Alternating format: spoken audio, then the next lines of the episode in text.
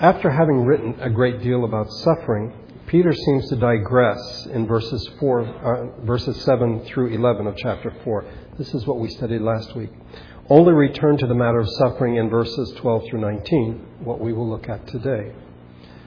As I mentioned last Sunday, the passage we looked at last week, I almost saw it as very similar to the break we take in our singing between the next to the last and the last verse. And John plays, and today with Anna Ruth, and, and hopefully it gives us a chance to reflect on what we have sung. Or I find myself more often looking to the last verse, what I will be singing in the last verse. In these verses, Peter recalls some of the material that he has already given them with some new twists, because I think a good way to review is to add something in as you're reviewing. And what we found is that Peter deals with community solidarity, that is, partnership and family. And he does so before he returns to the matter of suffering. Just by way of review, I want to deal with three aspects of what we looked at last week. First of all, Peter starts out in verse number 7 with the statement, the end of all things is near, which seems startling and has raised a lot of questions. The word that Peter uses is the word in Greek, telos. This is not the first time that telos appears in 1 Peter. Interestingly enough, however, in the NIV, it is the first time it's translated as end, which I think uh, doesn't help us out a lot. Um, to understand what telos means, we should look at how he uses it elsewhere in this book. In chapter 1, verse uh, 9, for you are receiving the goal of your faith, the telos of your faith, the salvation of your souls. And then in verse number 13, four verses later, therefore prepare your minds for action, be self controlled, set your hope fully, that is, telos, to the end, on the grace to be given you when Jesus Christ is revealed. So telos is the end of a goal oriented process. It is the ultimate object or aim. Certainly, this is what Peter intends in chapter 1, verse 9, when he speaks of the goal of your faith. And we hear it when he speaks of hoping fully or to the end the goal of God's grace. But what does it mean here in chapter 4, verse number 7? The end of all things is near. I think he means the goal of God's saving purpose is at hand. We hear this, by the way, in Jesus when he preaches and he says the kingdom of God is at hand. In some sense, we need to recognize as Christians, as Peter writes us, that the end had already come. We've seen this in Galatians and now we see it here in 1 Peter, the already but not yet. So in chapter 1 verse 20, he was chosen before the creation of the world but was revealed in these last days for your sake. So he's revealed in these last days. But in another sense, he is yet, or he has been revealed. If you look in uh, chapter 1, verse 13, set your hope fully on the grace to be given you when Jesus Christ is revealed. There is a time in which Christ will be revealed at the end. So he has been revealed, but he will be revealed. The already, but not yet. Last week we looked at what uh, Paul had to say about this in 1 Corinthians 7, verse 29, when he says, The time is short. As I mentioned last week, what he is saying is not that they only have a few days or months or years remaining, but rather that a radical new perspective regarding time in the future is required. Again, I mentioned last week that there is something that can compress or change our perspective of the amount of time available. When you have a beginning and an ending, suddenly time takes on a different dimension versus no beginning and no end. Or when you know that something is going to happen in the future. For children, it is a birthday, their next birthday, and so that everything is seen in that context. Well, Christ has come and he will come. He is the Alpha and the Omega, the beginning and the end. And there is an event in the future, his return, that gives perspective to everything we do in this life. And so, with these things, our perspective should be different. This life is not eternal. This world is not eternal. It doesn't, it will not simply go on and on and on and on. As Christians, we believe in a linear view of time but not an endless line. There is a beginning and there is an ending. And when you have that it changes your perspective so that you could say that time is short or it is shortened. This is one of the reasons, by the way, that the coming of Jesus into the world is so important. Yes, I know that He came and He revealed the Father. He came and He died to pay for our sins. But there's something else. The fact that He came into the world marks a beginning point of the end of things. And we see this throughout the New Testament. And it throws people because it seems to be speaking only of the second coming, when in fact the reference point is the first coming in Hebrews chapter 1. In the past, God spoke to our forefathers through the prophets at many times and in various ways. But in these last days, He has spoken to us by His Son. Oh, is it almost the end of time? No. The coming of Jesus marks the beginning of the end of time. It is this marker, and His coming is important in that regard. And then, as I read earlier from chapter 1, verse 20, he was chosen before the creation of the world, but was revealed in these last times for your sake. In 1 John 2, Dear children, this is the last hour. And as you have heard that many antichrists have come, this is how we know it is the last hour. There are those who, who would mock the apostles and say these poor men are so confused, they think that the second coming is going to happen right then, and that was almost 20 centuries ago. Not at all.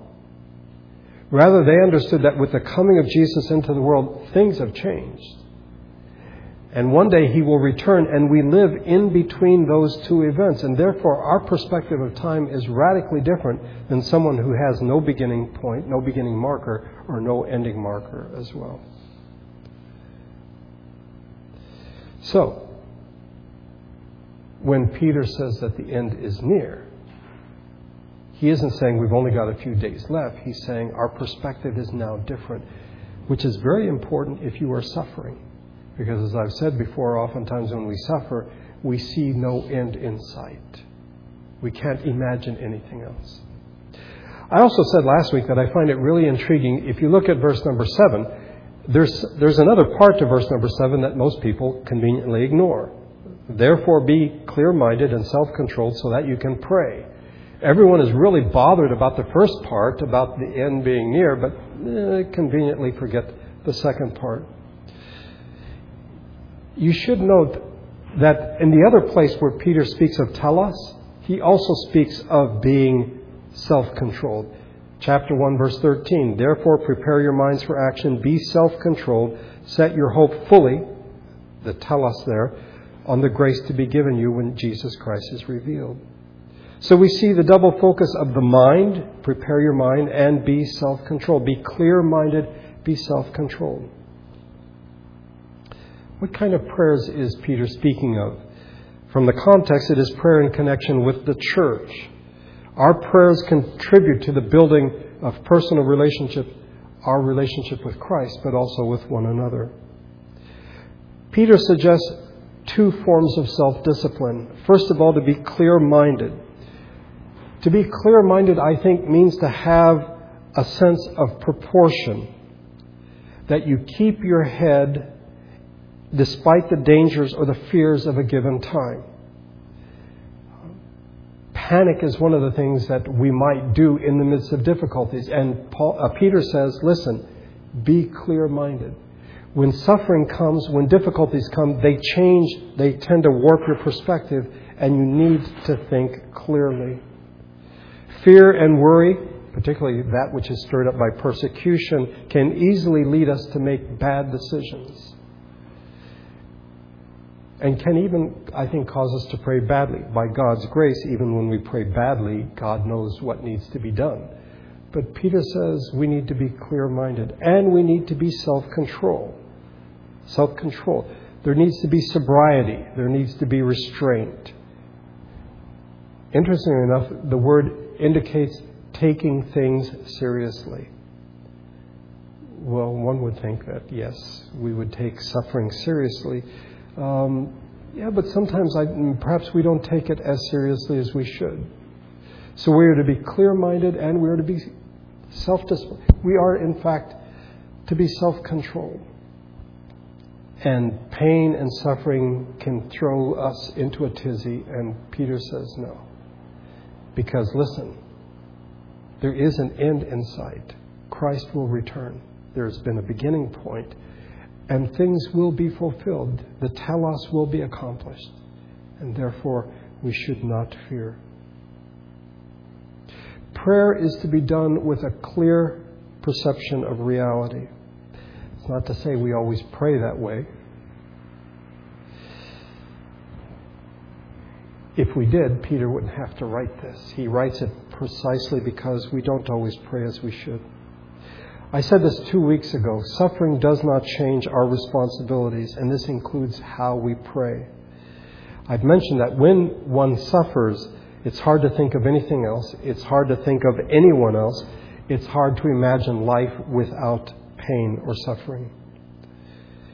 To pray as we should requires self discipline. It requires to be clear minded and self control. And we should not forget what Peter wrote in chapter 3, verse number 12. For the eye of the Lord are on the righteous, and his ears are attentive to their prayers. This is a quote, by the way, from Psalm 34. Well, hopefully, having oriented getting people back on track with verse number 7, Peter now addresses the actions of his readers toward one another. And the ESV is better here because in each case it has to one another. We are to love one another, we are to show hospitality to one another, and we are to serve one another. Rather than review all of this, I would simply point out that the orientation, the focus of a Christian is never oneself, but is to be toward others. And I would say that this begins with prayer, and it, then it continues in love, hospitality, and service. The third aspect from last week that I would say by way of review is that Peter ends this section with a doxology, a word of praise, which has far greater implications than we might imagine. Um, I, I said this last week, and I don't mean to be cute, but it might strike us as sort of a nice way to end this passage, in, in, in part because it's so familiar. So that in all things God may be praised through Jesus Christ, to him be the glory and the power forever and ever. Amen. But stop and think of what Peter is saying. Since God gives us what we need to love one another, to show hospitality to one another, to serve one another, He gives us the gifts, and we looked at this last week. It only stands to reason that He should get the credit, He should be praised for any good thing that comes out of our lives. And that that praise should be through Jesus Christ, who has made our lives possible. And the result is, to Him be the glory and power forever and ever. And who is this Jesus to whom the glory and the power should be? The one who suffered, the righteous sufferer, the one who is the pattern that we should follow. He is the one whose attitude we are to embrace, to arm ourselves with. To people who are suffering, and to people who may suffer unjustly, this is more than a mere doxology. It points to the telos of the story. Yes, Jesus did suffer, but then he was vindicated, and to him be glory and power. And to those who are suffering, this is not the end of the story. One day we will reign with Christ. I said at the end of the sermon last week, simply put, we are in this together. In our suffering, in our rejoicing, we are to love one another we are to show hospitality to one another. We are to help those in need. And we are to serve one another. But suffering may cloud our vision. It may be almost sort of a form of a cataract that develops over our eyesight because the focus becomes me and my pain and my suffering. I also mentioned, though, that the suffering of others may throw us off. For myself, if I suffer, I have a long list of things in my mind for which I can say, Yes, Damon, that this suffering may well, in fact, be because of these things you have done.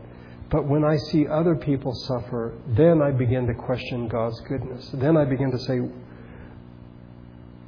I don't see anything in their lives that is worthy of them suffering. we should remember that the story has not reached its end. It has not reached its telos, and God knows what He is doing.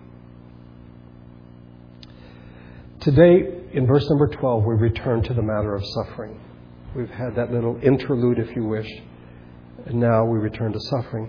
Let's face it, suffering is not easy to endure, to carry, or to put up with. People have different thresholds of pain. Some people can endure a lot of pain and not flinch at all. The rest of us, I include myself, have a very low tolerance for pain and suffering. But everyone has a point in their life at which pain becomes painful. There are different kinds of suffering. There's physical suffering, there's emotional, there's mental. There are different types of suffering that we may experience. And again, some people can tolerate some types better than others. But I think it is safe to say that when we suffer and we cannot see any point to the suffering, it seems pointless. The question comes why is this happening to me? Why am I suffering? Why am I suffering more than other people? It doesn't seem right. Peter, in our passage today, calls for a right attitude, a different attitude in the matter of suffering. Look, if you would, beginning at verse number 12. Dear friends, the ESV and others have beloved. Do not be surprised at the painful trial you are suffering, as though something strange were happening to you. But rejoice that you participate in the sufferings of Christ, so that you may be overjoyed when his glory is revealed. If you are insulted because of the name of Christ, you are blessed, for the Spirit of glory and of God rests on you. If you suffer, it should not be as a murderer or a thief or any kind of criminal, any other kind of criminal, or even as a meddler. However, if you suffer as a Christian, do not be ashamed, but praise God that you bear that name. For it is time for judgment to begin with the family of God. And if it begins with us, what will the outcome be for those who do not obey the gospel of God? And if it is, if it is hard for the righteous to be saved, what will become of the ungodly and the sinner? So then, those who suffer according to God's will should commit themselves to their faithful Creator and continue to do good. In this passage, the serious of suffering is recognized and taken seriously as well as moderated by kinship and affection. Note that Peter begins with dear friends or beloved. And then in verse number 18, we have us, first person plural. He includes himself. He isn't simply talking to a bunch of people over there, but these are his dear friends, and he includes himself as one who may in fact suffer distress. He writes to give his readers consolation and encouragement. And he does so within the tradition of Scripture. This isn't something Peter's made up on his own. And I would say, and I, want to say this carefully, this isn't the first time the Holy Spirit has spoken about suffering and somehow is directing Peter.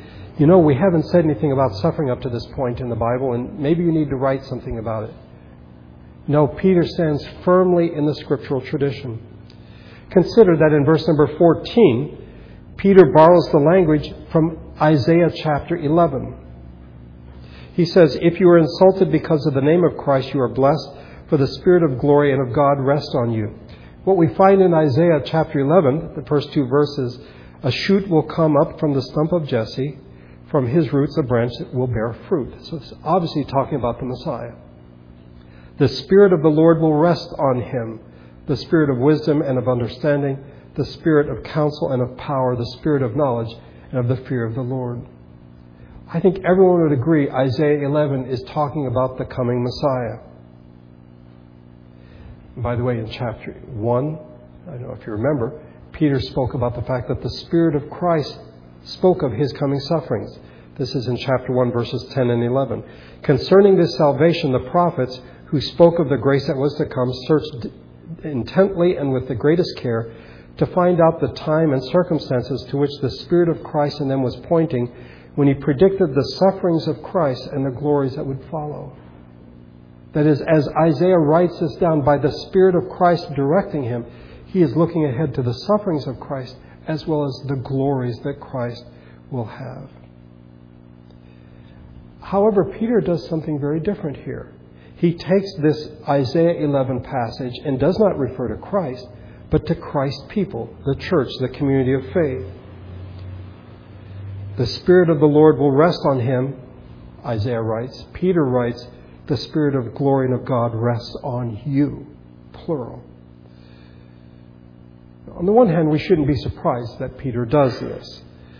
He connects the suffering Messiah with Christian suffering. Jesus suffered, you will suffer. Walk in his steps. But interestingly enough, Isaiah 11 has something else. This is toward the end in verse number 12. He will raise up a banner for the Gentiles and gather the exiles of Israel. He will assemble the scattered people of Judah from the four corners of the earth.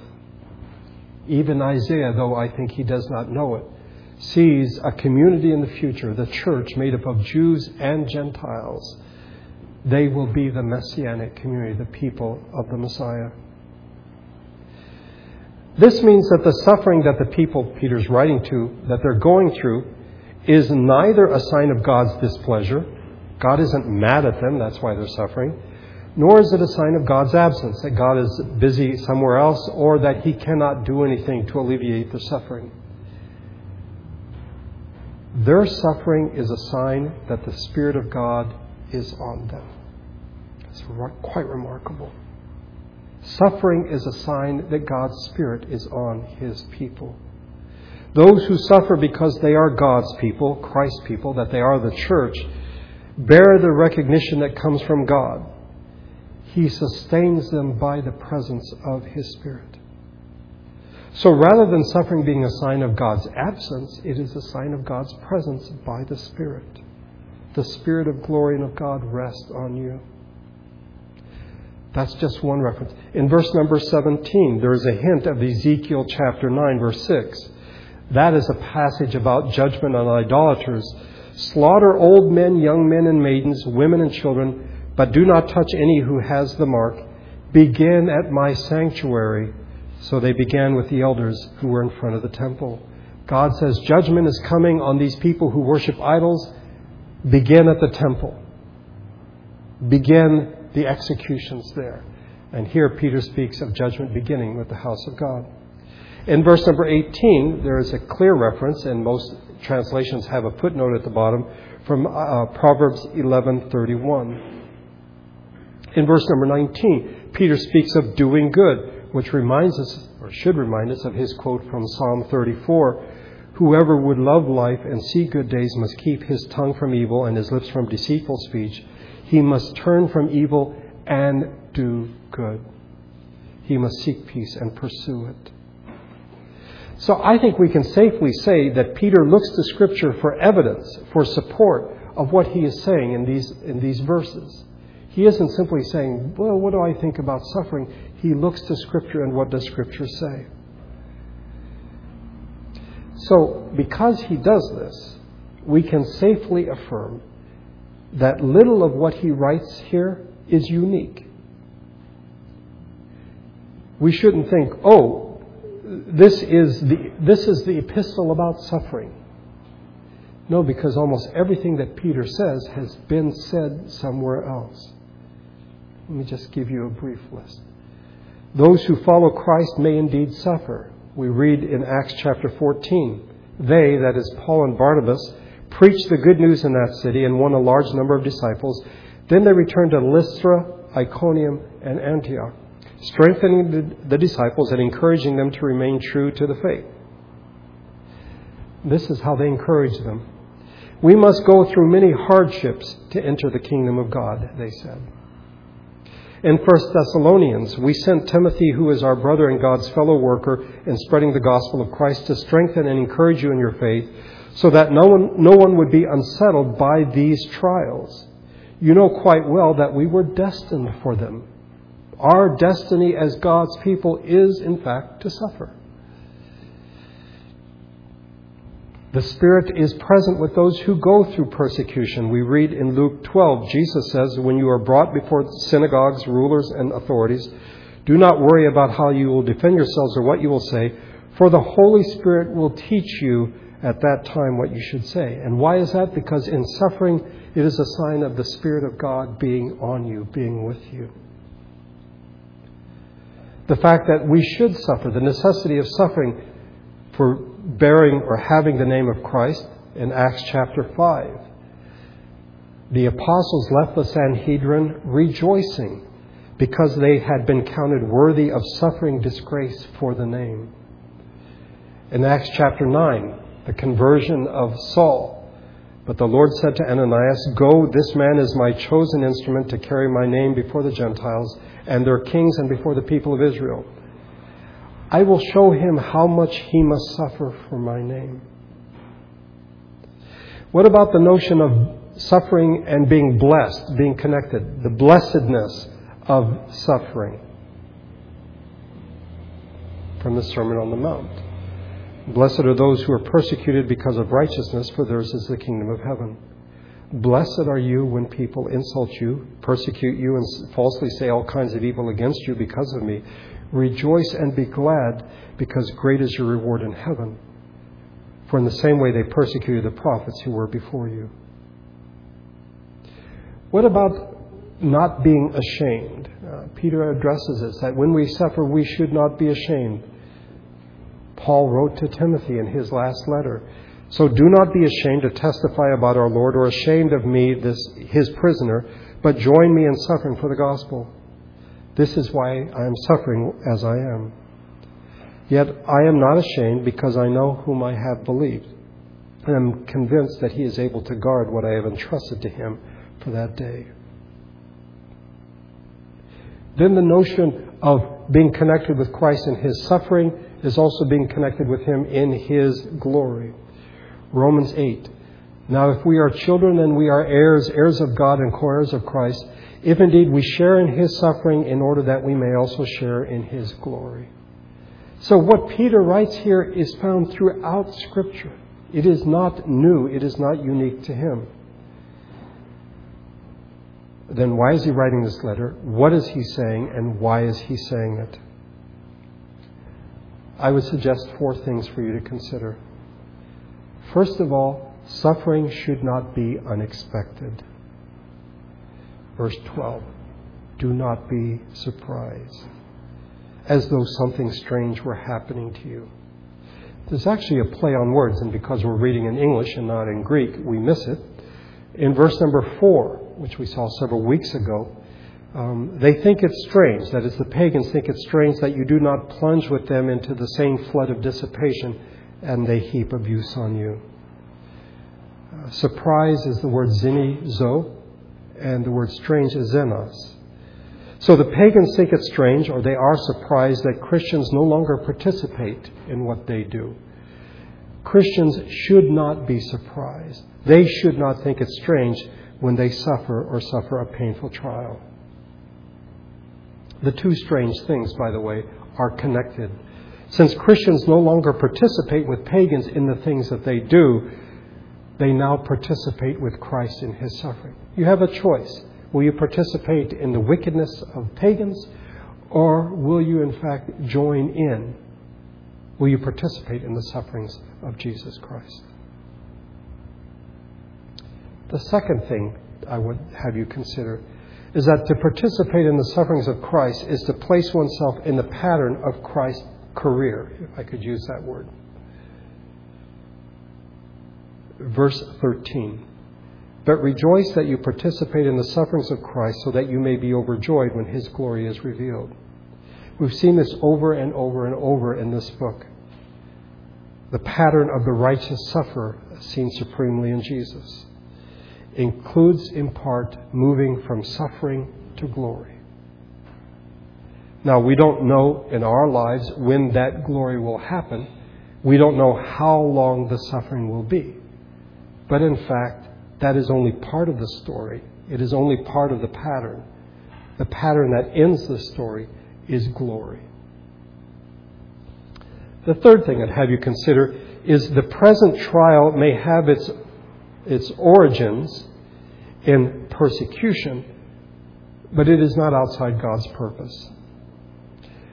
Just a side note here the NIV has the painful trial, but the King James, as well as the English Standard Version, have the fiery trial, which I think is to be preferred because if you go back to chapter 1, it's all connected. In chapter 1, verses 6 and 7, in this you greatly rejoice, though now for a little while you may have had to suffer grief in all kinds of trials.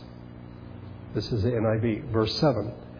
These have come so that your faith, of greater worth than gold, which perishes even though refined by fire, there's the fiery trial, may be proved genuine and may result in praise, glory, and honor when Jesus Christ is revealed.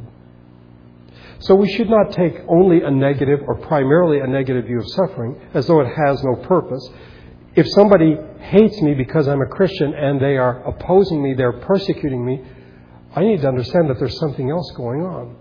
It isn't just a negative, I'm suffering because of persecution. There is, in fact, a positive aspect that God is doing His work in my life. He is using something that they intend as meanness and cruelty to, in fact, be something that will bring goodness in my life.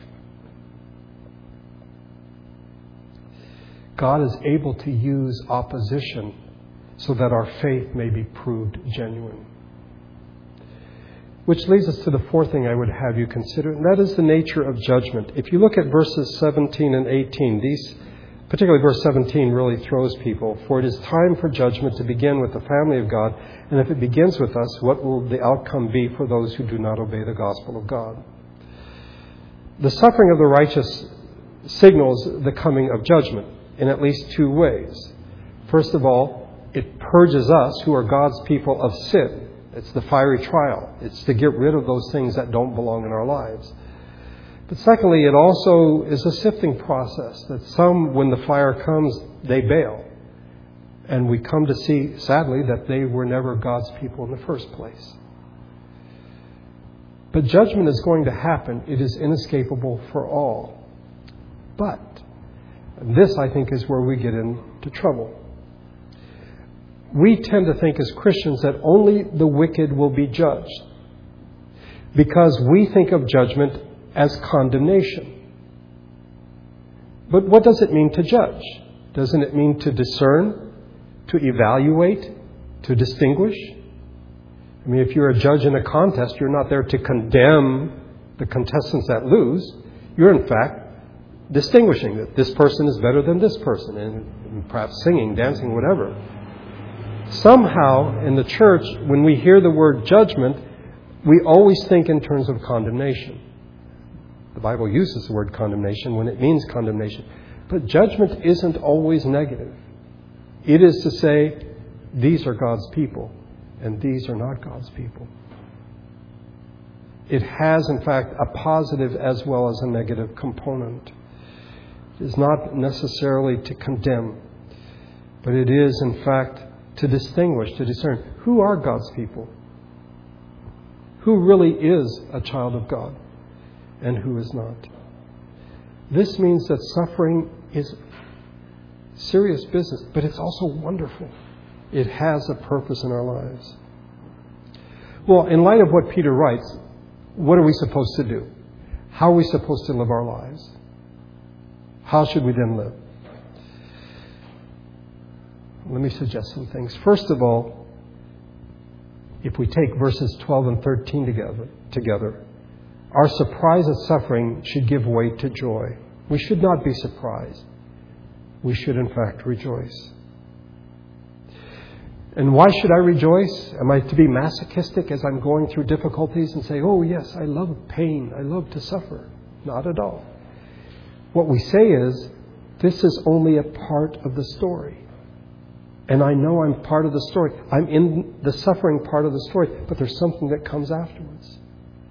David went through this in Psalm 34. Jesus went through this in his life. I'm going through this. Don't be surprised. Don't think it's strange, but it should, in fact, give way to joy. If we suffer with him, we will share in his glory. Likewise, if you look at verse number 16, those who suffer now will not suffer later. They will not be condemned. So, our surprise, our dismay should give way to joy. Because we should think clearly, we should be clear minded and self controlled. The second thing is the type of suffering that Peter is talking about has to do, it's tied to doing what God wants us to do in this world. As a believer in a disbelieving world, we've talked about this before, not necessarily unbelieving, but disbelieving, those who refuse to obey.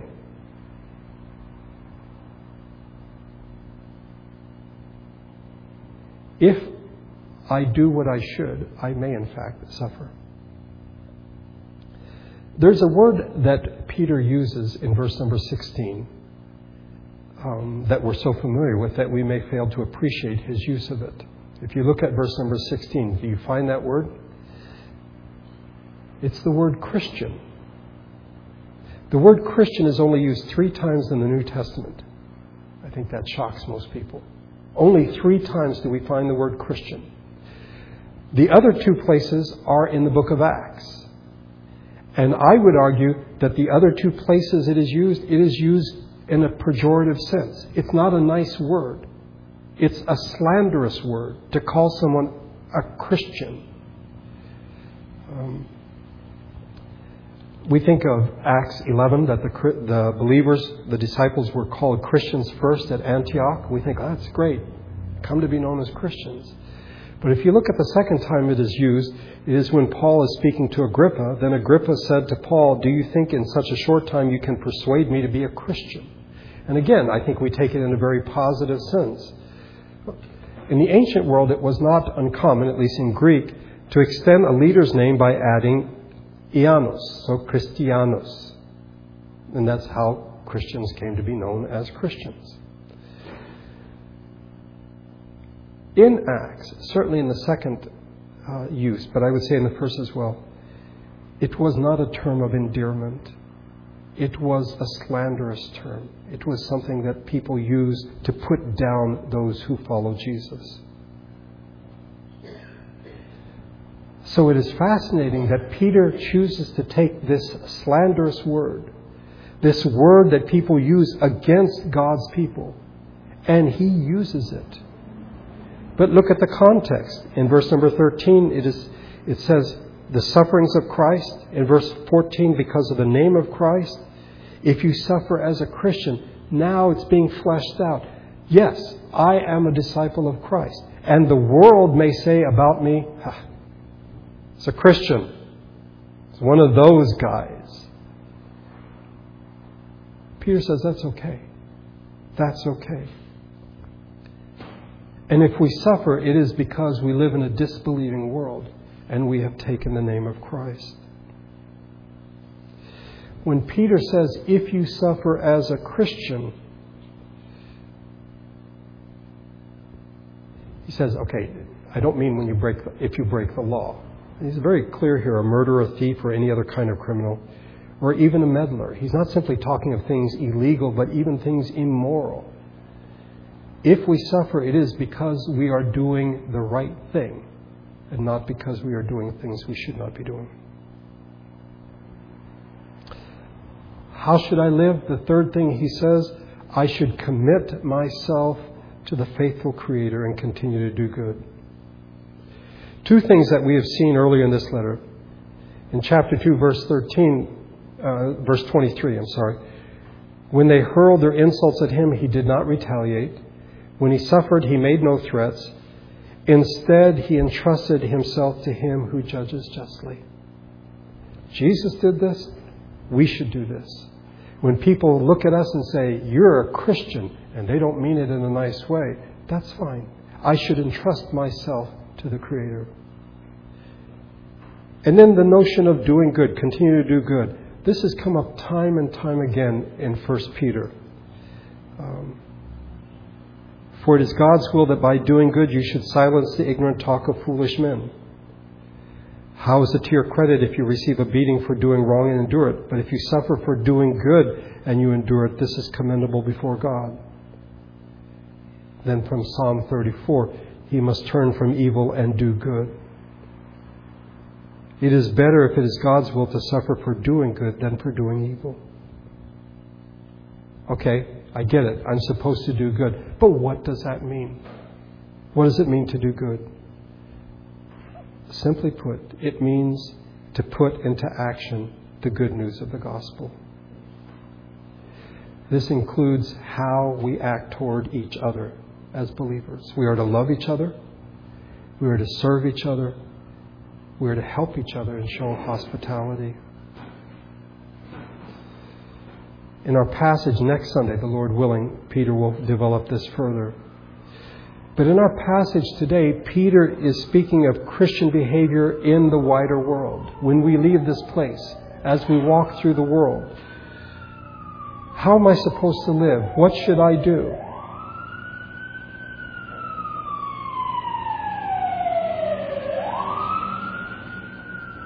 I think Peter is calling us to courageous resistance as well as a way of life patterned after Jesus who, when he suffered, did not threaten. It is the natural instinct to strike back. He did not. Instead, he entrusted himself to God. Now, if we're not careful, we will look at this and we'll think of it, well, in my heart, I'm trusting God. And, and certainly there is that aspect of it. But I think it's much more than that. It means that in my actions, what I do, there is a sign that I am trusting God.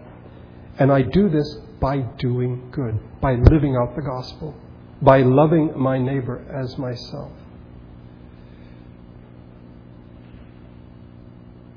This is what it means to do good, to live out one's faith.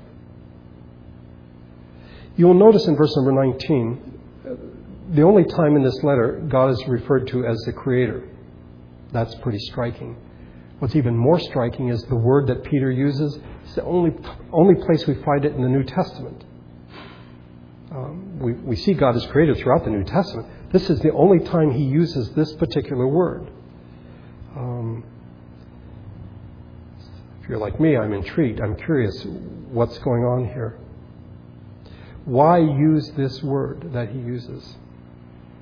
By the way, the word in Greek is K T I S T E S, tistes. Why does Peter use this word? It was a title given to Caesar. It means someone who founds a town, someone who extends an empire. And when persecution comes, when suffering comes, it may seem to the brothers and sisters, our sisters and brothers back in the first century, that Caesar is God. He is the creator, He's the founder of all things. And Peter says, no. Entrust yourself to the true Creator. Entrust yourself, commit yourself to God. The initiative, the protection, the judgment, these all belong to God, not to Caesar. Jesus told us we should not fear those who can kill the body. They are not the Creator. God alone is the Creator, and we should commit ourselves to Him. He knows what's best.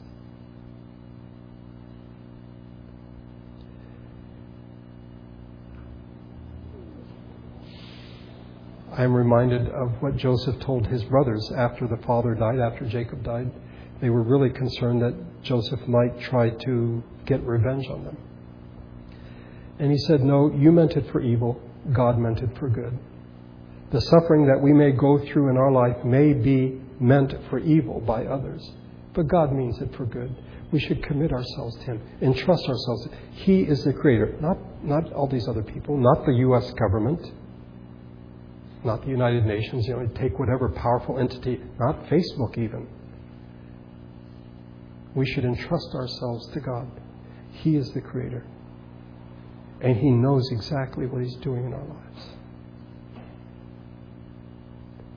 All things being equal, we'd, we'd rather that it didn't include suffering. But it did in the life of Jesus. Why would we be any different? It did in the life of His people in the Old Testament. Why should we be any different? The reality is, I think we have not suffered much, but the day may come when we do. When it comes, we should not be surprised. We should not think something strange is happening to us. This is the call of God's people. Let's pray together.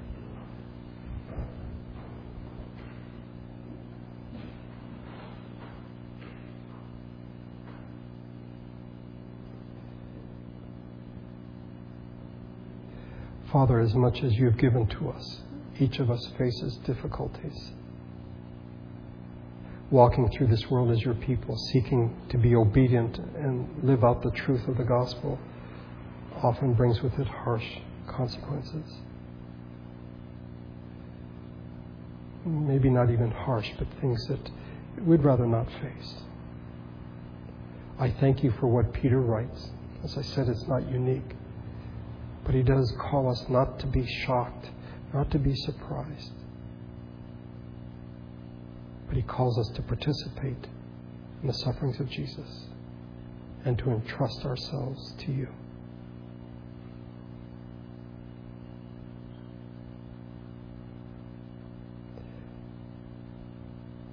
Suffering is a sign of the presence of your Spirit. Who would have thought that? May your Spirit guide and direct us as we think through these words in the days to come. I thank you that we could gather today to worship you. May your Spirit and your grace go with us as we leave this place today. We pray in Jesus' name.